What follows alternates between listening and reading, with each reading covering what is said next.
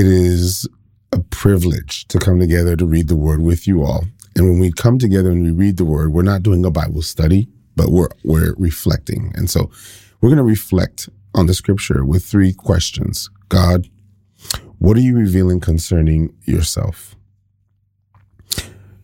God, what are you revealing concerning people? And God, what are you revealing concerning me? What in this text are you revealing concerning me? Let's dig in, y'all. Let's get right in.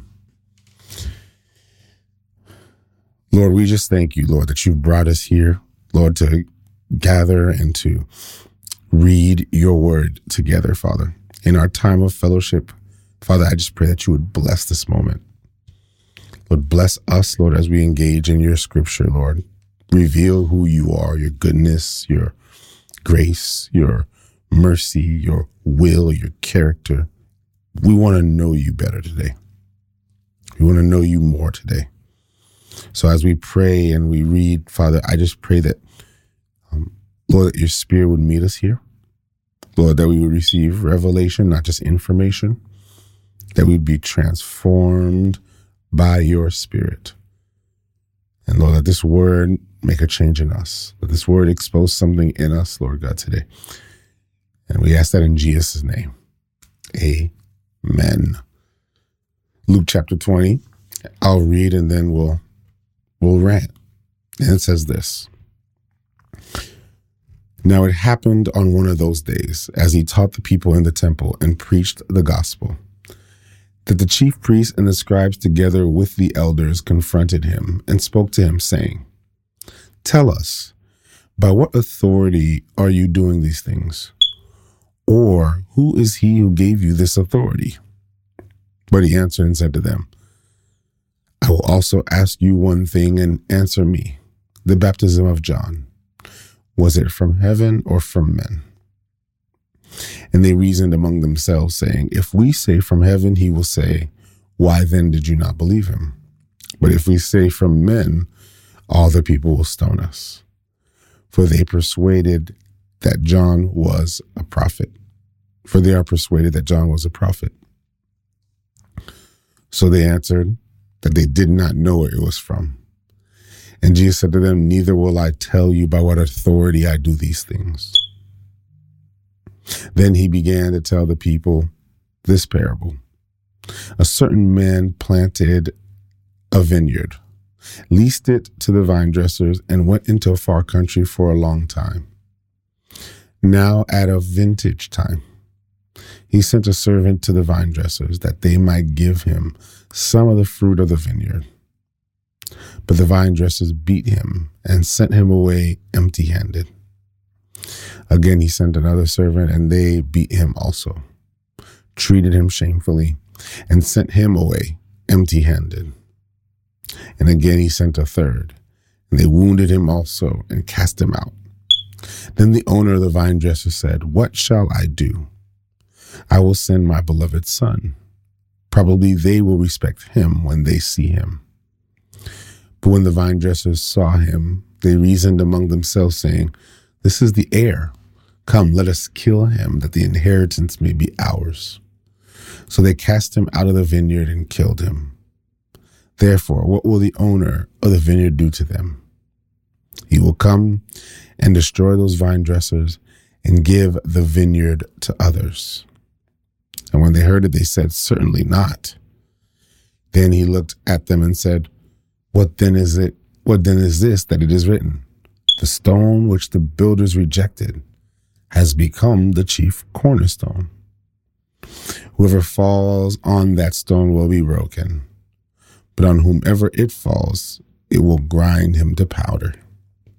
But the chief priests and the scribes that very hour sought to lay hands on him but they feared the people, for they knew he had spoken this parable against them. So they watched him and sent spies who pretended to be righteous that they might seize on his words in order to deliver him to the power and the authority of the governor. Then they asked him, saying, Teacher, we know that you say and teach rightly, and you do not show personal favoritism, but teach the way of God in truth. Is it lawful for us to pay taxes to Caesar or not? But he perceived their craftiness and said to them, Why do you test me? Show me a denarius. Whose image and inscription does it have? They answered and said, Caesar's. And he said to them, Render therefore to Caesar the things that are Caesar's, and to God the things that are God's. But they could not catch him in his words in the presence of the people. And they marveled at his answer and kept silent. Then some of the Sadducees who deny that there is a resurrection came to him and asked him, saying, Teacher, Moses wrote to us that if a man's brother dies having a wife and he dies with another without children, his brother should take his wife and raise up and up offsprings for his brother. Now there were seven brothers, and the first took a wife and died without children, and the second took a wife and he died childless, and the third also took her. And then the men of the seven also, and they left no children and died. Last of all, the women died also. Therefore, in the resurrection, whose wife does she become? For all seven had her as a wife. Jesus answered and said to them, The sons of this age marry and are given in marriage. But those who are counted worthy to attain that age and the resurrection from the dead neither marry nor are given in marriage, nor can they die anymore, for they are equal to the angels and are sons of God, being sons of the resurrection. But even Moses showed in the burning bush passage that the dead are raised when he called the Lord God of Abraham, the God of Isaac, and the God of Jacob. For he is not the God of the dead, but of the living, for all live to him. And some of the scribes answered and said, Teacher, you have spoken well. But after they dared after that they dared not question him anymore. And he said to them, How can they say that the Christ is the son of David? Now David himself said in the book of Psalms, The Lord said to my Lord, Sit at my right hand, till I make your enemies your footstool. Therefore, David calls him Lord. How is he then his son? Hmm.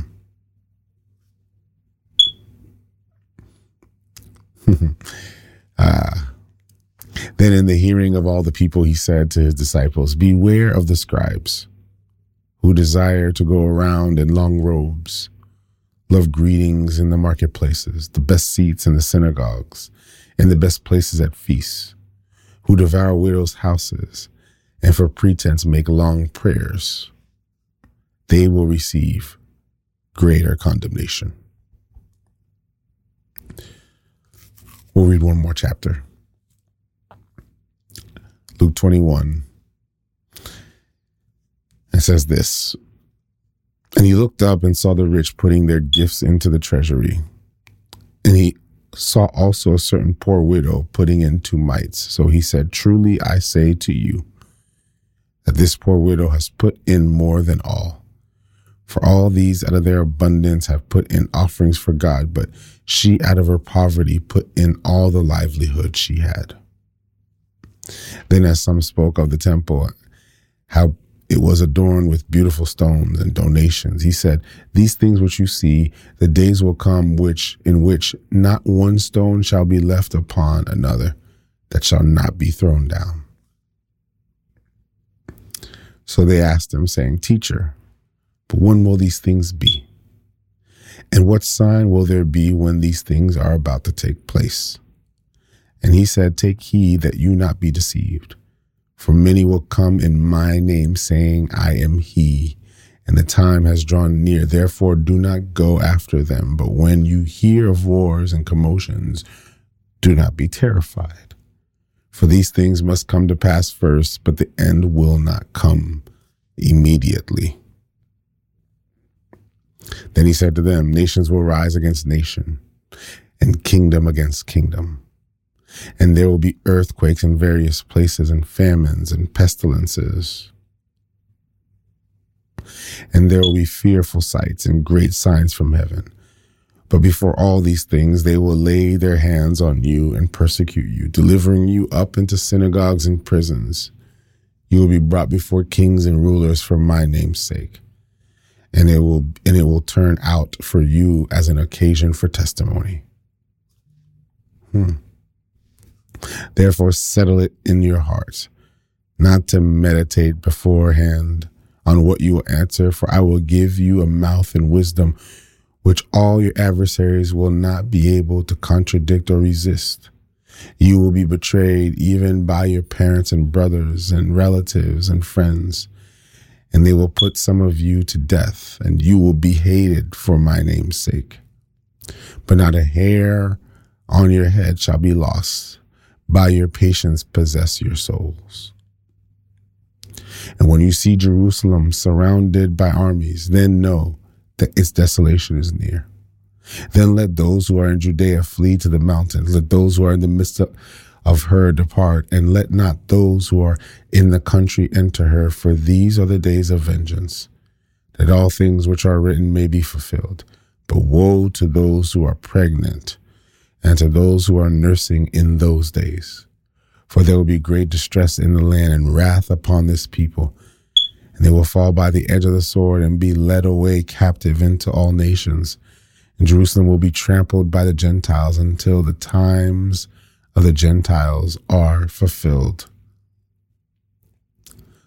And there will be signs in the sun, in the moon, and in the stars.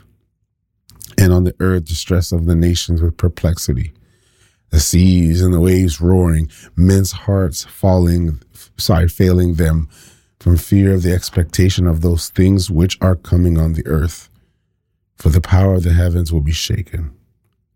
Then they will see the Son of Man coming in a cloud with power and great glory. Now, when these things begin to happen, look up and lift up your heads, because your redemption draws near.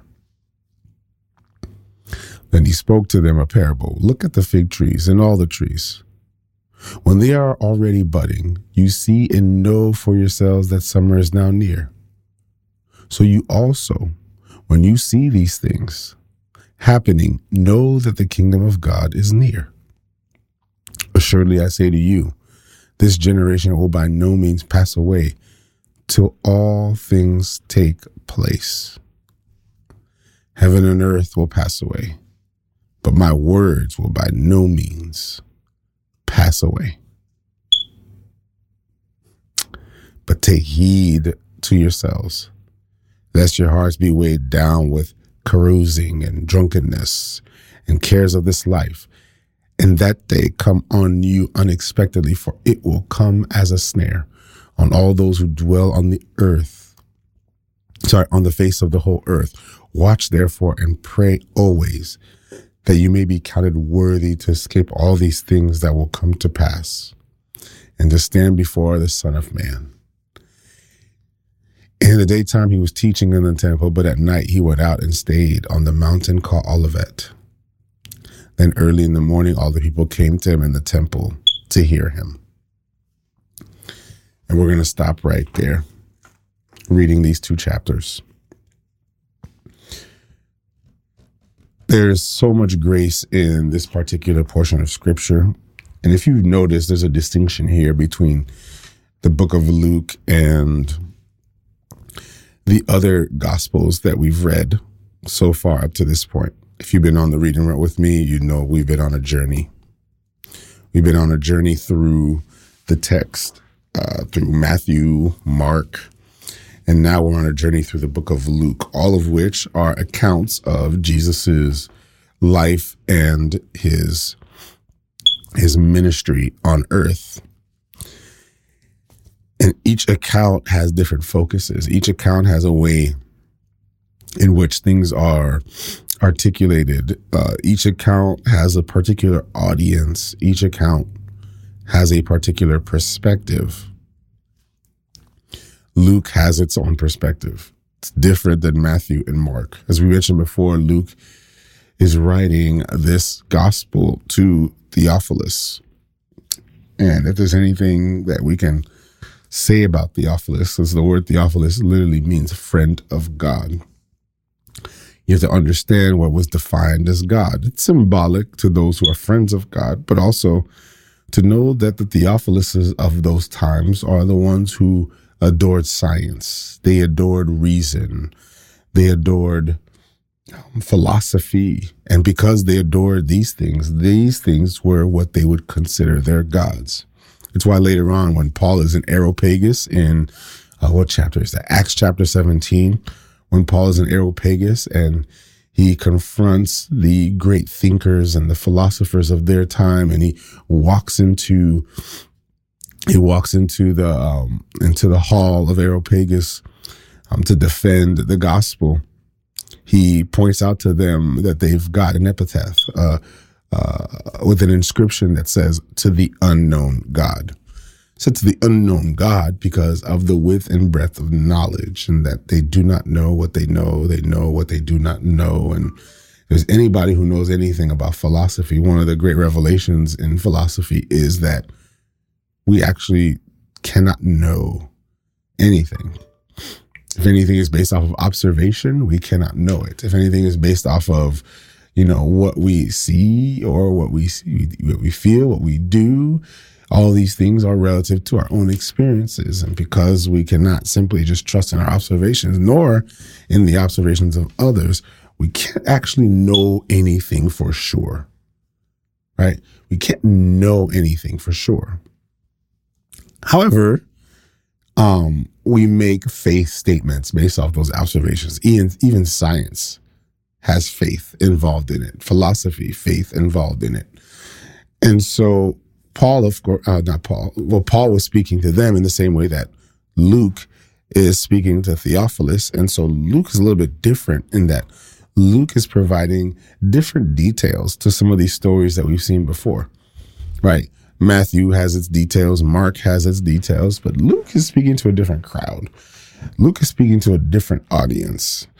Um, and Luke, of course, who is a scientist himself, Luke the doctor, who is a scientist himself, has every, you know, he's, he's thinking, okay, I'm going to write this not only with what I observe and what I've been uniquely gifted to see, but I'm going to write this for those who see in the way that I see. And so Luke is a little bit different. And so, and, and so one of the places where we find distinction between Luke and the other gospels is actually in this particular section as we read it.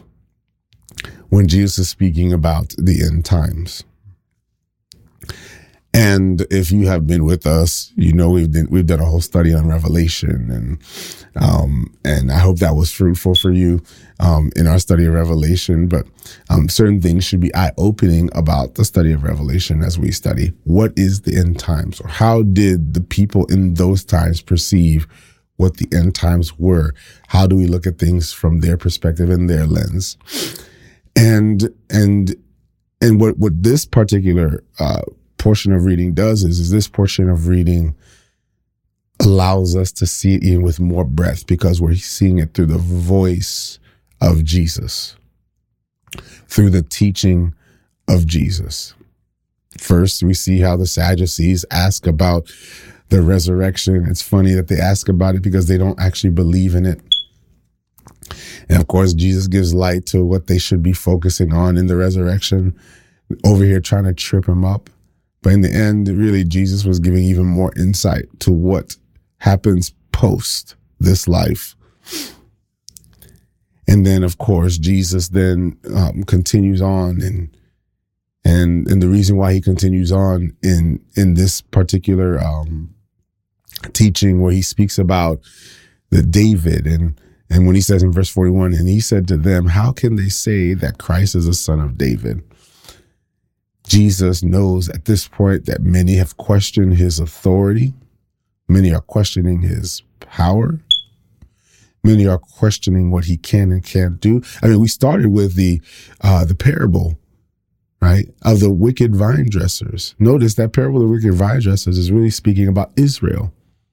Israel being those who killed the the servants. And each of those servants that were killed really represented the prophets who were killed. And finally, the son came and they killed the son.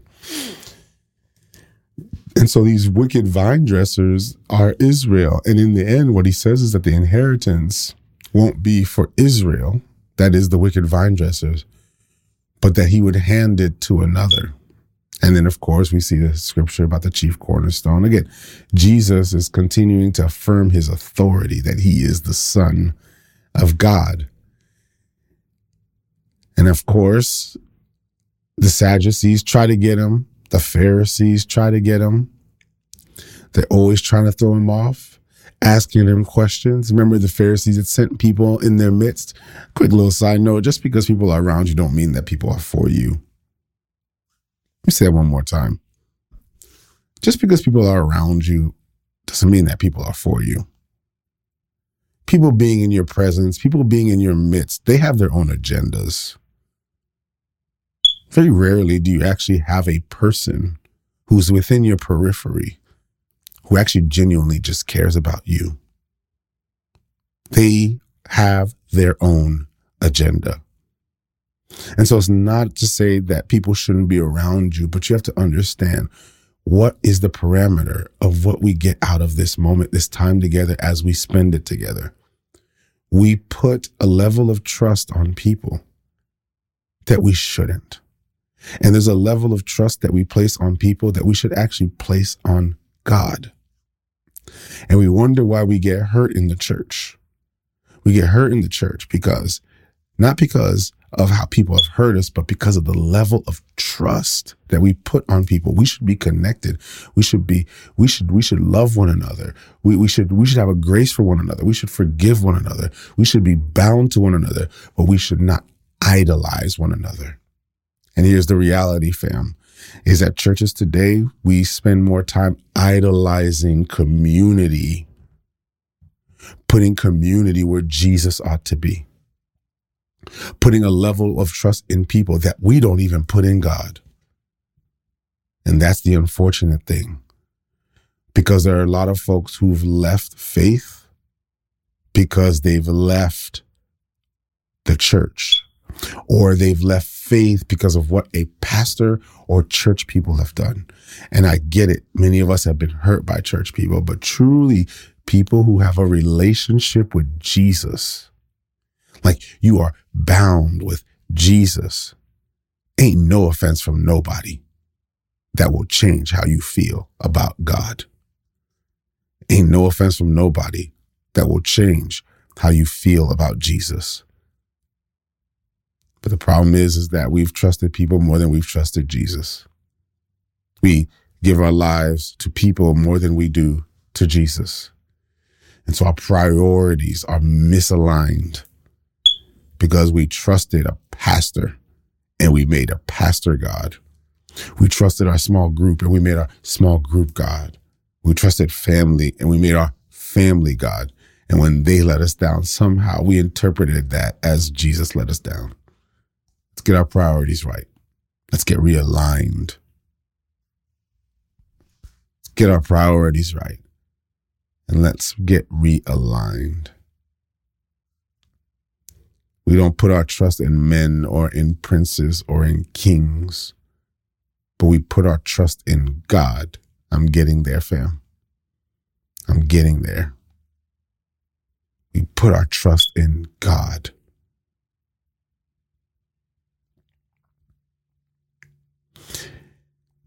Oh.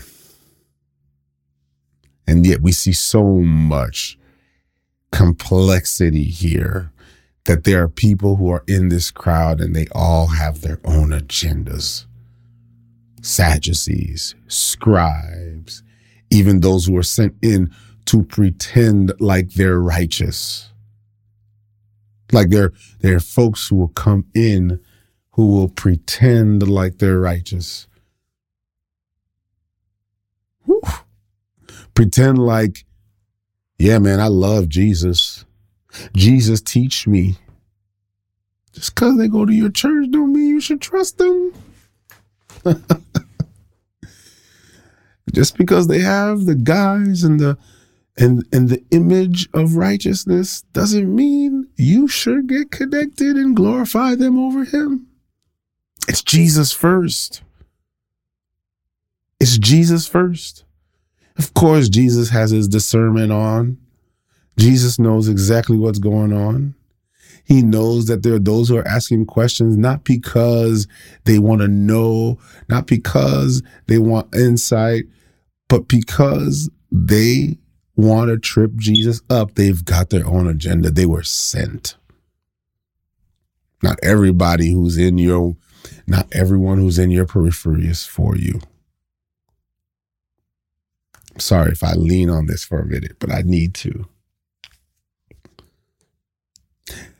And notice this is not our permission to alienate ourselves either. Ooh, this is where it gets tough. Not everyone who is in your periphery.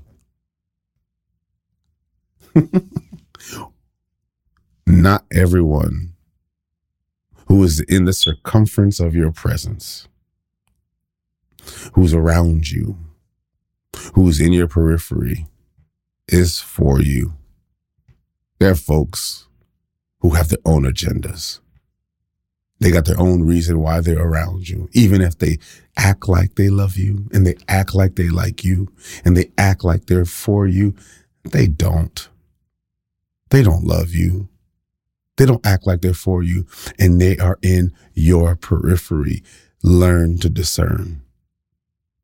But I think it teaches us to learn to put ourselves where people ought to be second to Christ starting with your husband, starting with your wife, starting with your family, starting with your friends. They're second. And that Christ comes first. But here's the crazy part, fam. Is even when they're not for you, they're still around you and they were called to be around you. Even Jesus, knowing that they're not for him, still were in his presence. Jesus didn't kick them out. Did you hear that, family? Jesus didn't kick them out. He discerned and knew who they were, and Jesus still didn't kick them out. I think this is a beautiful message about the heart of God. It teaches us about how there was a time when we were once enemies of God and that he entered into our lives even as we were enemies of God. I got to say that one more time. How do I stay in the presence of people who hate me?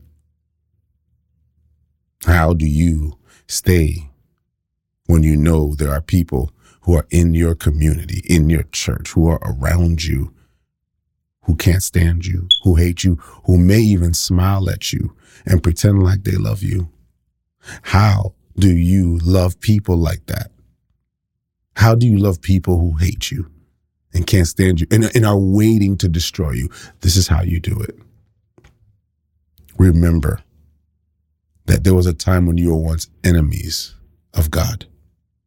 Remember what Jesus did when he knew that there were enemies of him, his enemies. He loved them and let them stay in the periphery of his presence. Fam, what motivates us to even allow our enemies around us is that we were once enemies with God. And even though we were once enemies with God, God did not kick us out. God came and met us. Jesus is the image of what God does when we are enemies with him. Jesus came and dwelt among us, lived with us, dined with us, even though we hated him. Israel hated him. The parable of the vine dresser, Israel hated him. Later on, we see hate everywhere, nations rising up against nations, the end times, all these things that we see that's about to transpire, and yet God enters into the mess of it all. He enters into the craziness. He enters into all of it. The reason why we can do it is because, first of all, we're not doing it out of somebody's reciprocated love for us.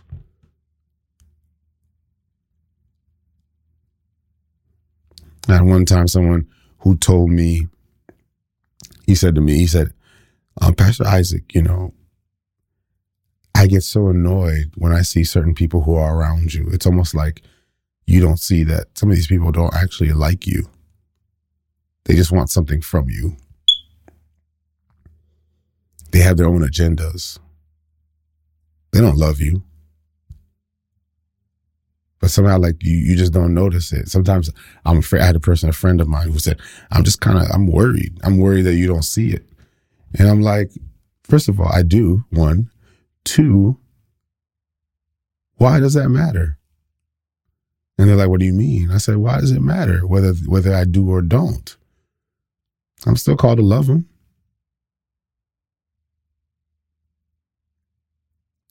See, I love them. I love them greatly. I serve them. Even when I know they don't love me, I love them.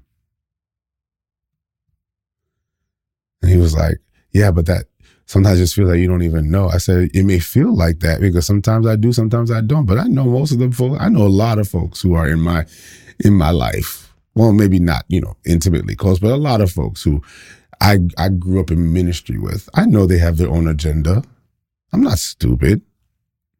Yeah, but you it almost feels like you just, you know, it's like you you don't even know. I said, here's the crazy thing, what if I knew? And they say, so you know and and yet this is, you know, you you leave them that close? I said, I was once an enemy of God. Of course, there are things I don't tell people. Here, ready for this? I know where to put people in my life. I can love people like crazy.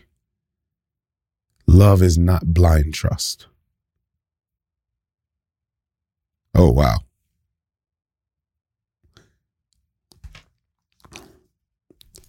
Love is not blindly trusting somebody. Love is a giving of yourself to people. It's sacrificial. It's agape love, but it's not blindly just giving people information and it's not blindly throwing stuff at people, especially people who may use them against you. There are people who will destroy you based off of what they know about you.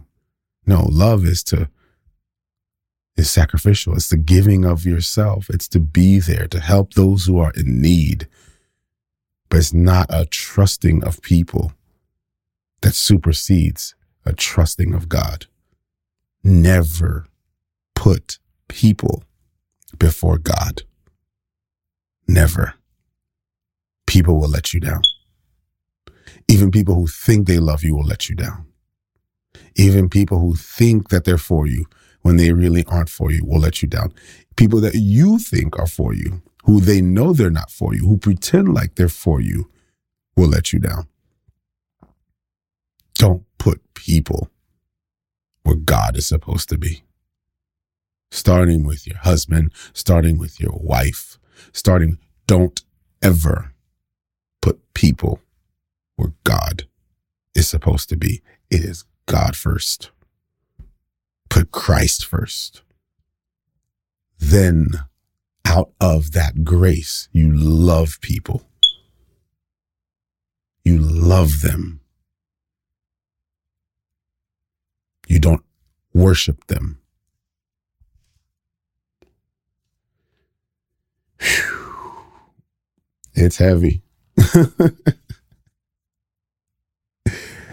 Ooh, it's heavy, it's heavy, it's heavy, but it's good. It's good because we see Jesus and we see what he does. Jesus knows, man. And he knows there are those, there are disciples. Even the disciples are there. Oh, this is going to sound crazy. Even the disciples in this moment have their own agenda. Peter thinks this thing's going to go down differently. We know that they have their own agenda because in the end they betrayed him. They all betrayed him. They all ran. I know we like to put Judas out, but they all betrayed him.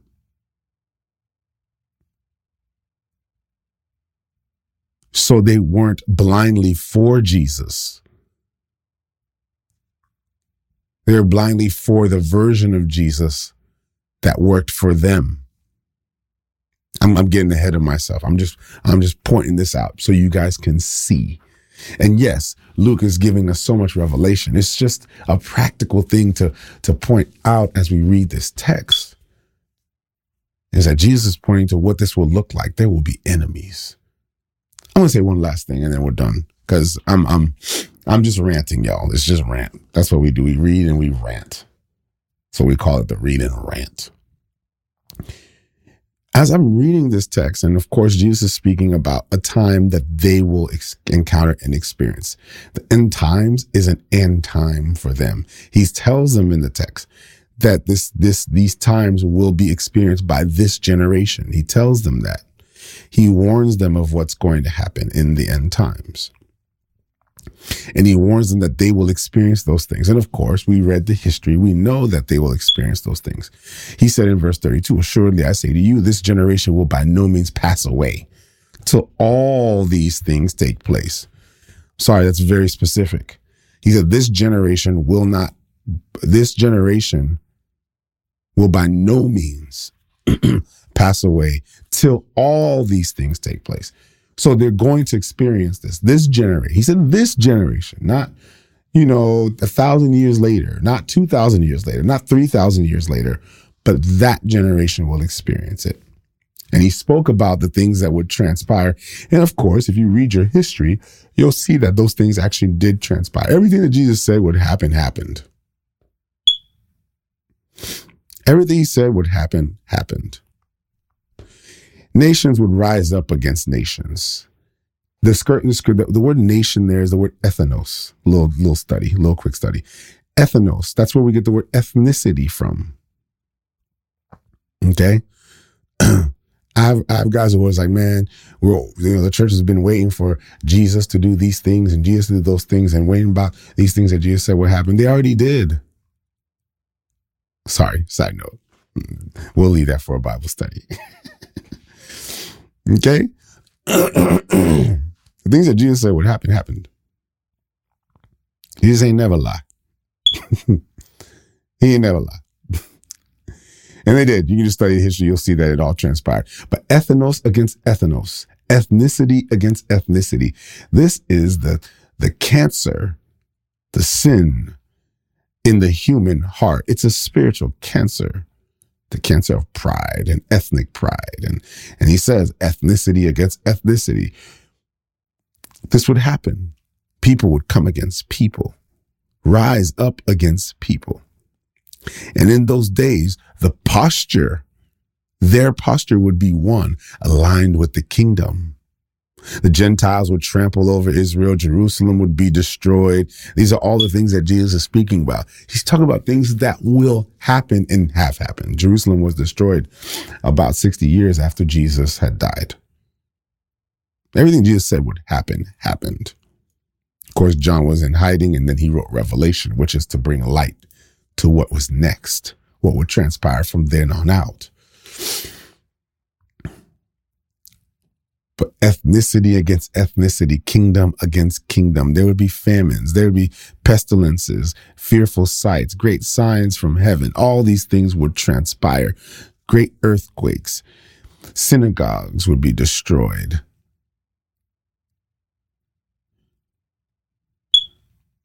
But then he says in verse 12, but before all these things, they will lay hands on you and persecute you.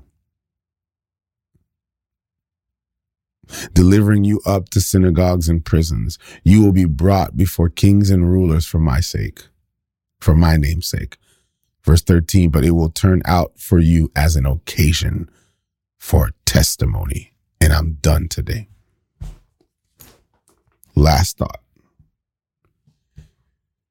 Have you ever thought that the division in this world was an opportunity to be a testament to Christ?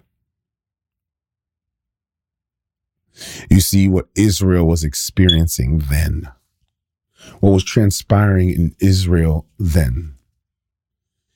Jesus said, When those days come, they will deliver you up, they will persecute you because you're about something more than just your ethnicity. You're about something deeper, something greater. You're about the kingdom of God. And when they deliver you up, they will persecute you for your stance on Christ. And he says, but those moments when they persecute you, when they put you before the kings, before the rulers, before the government, before the mayor, before the commissioner, when they put you before them, it will turn out for you as an occasion for testimony.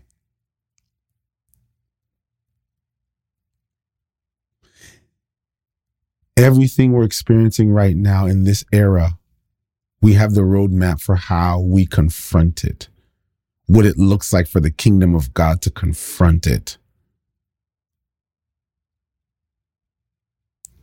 These things that he says will happen to Israel are happening now.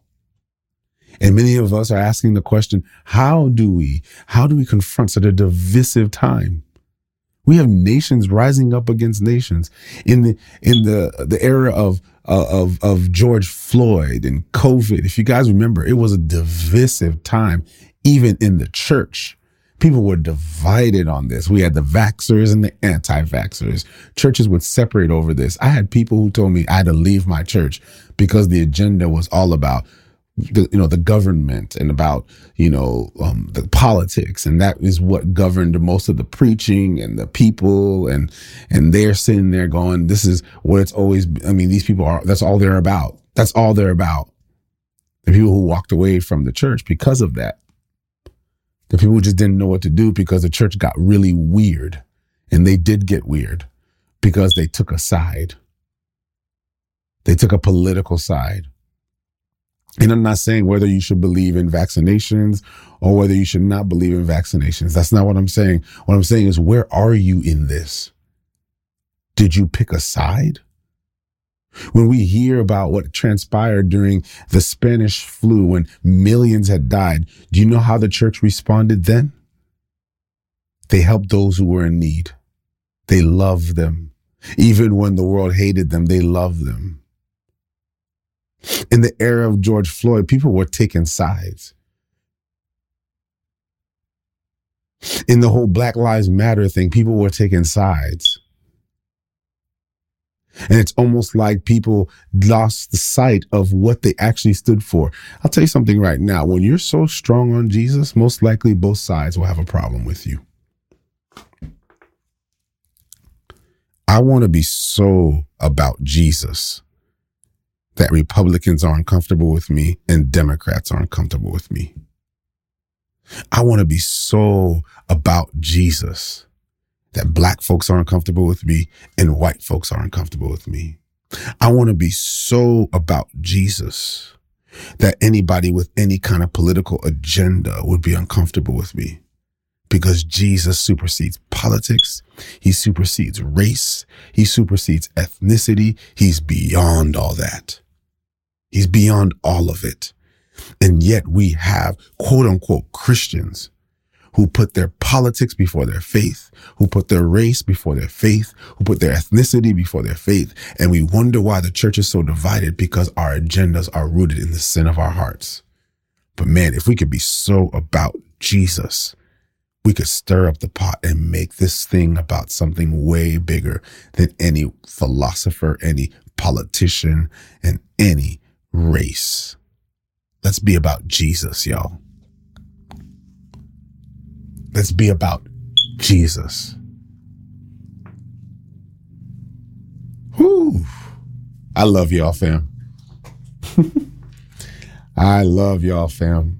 And I pray that the grace of God will work in each and every one of us. This is a long rant today.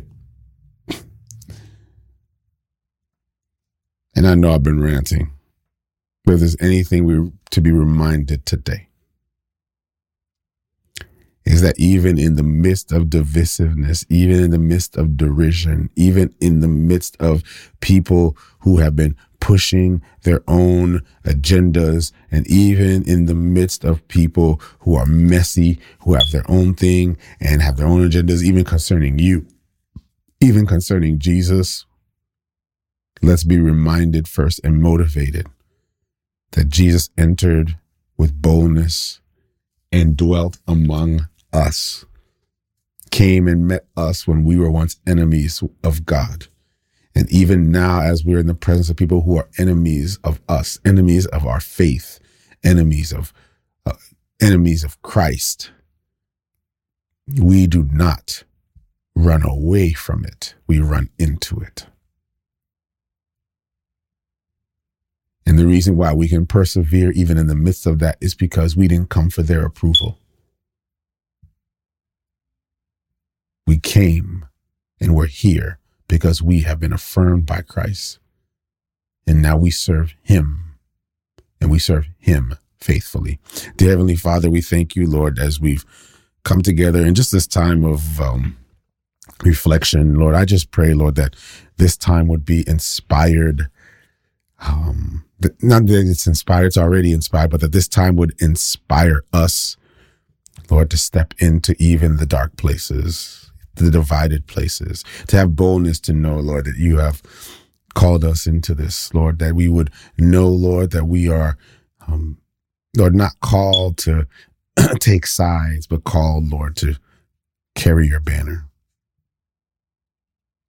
So I ask, Lord, today, Lord, that you would allow us to live as you want us to live, as you desire us to live, as your will, Lord, commands us to live. And Father, I pray, Lord, that we would uh, be comforted to know, Lord, even in the presence of enemies, Lord, you've called us to love them and to know, Lord, that we are loved by you.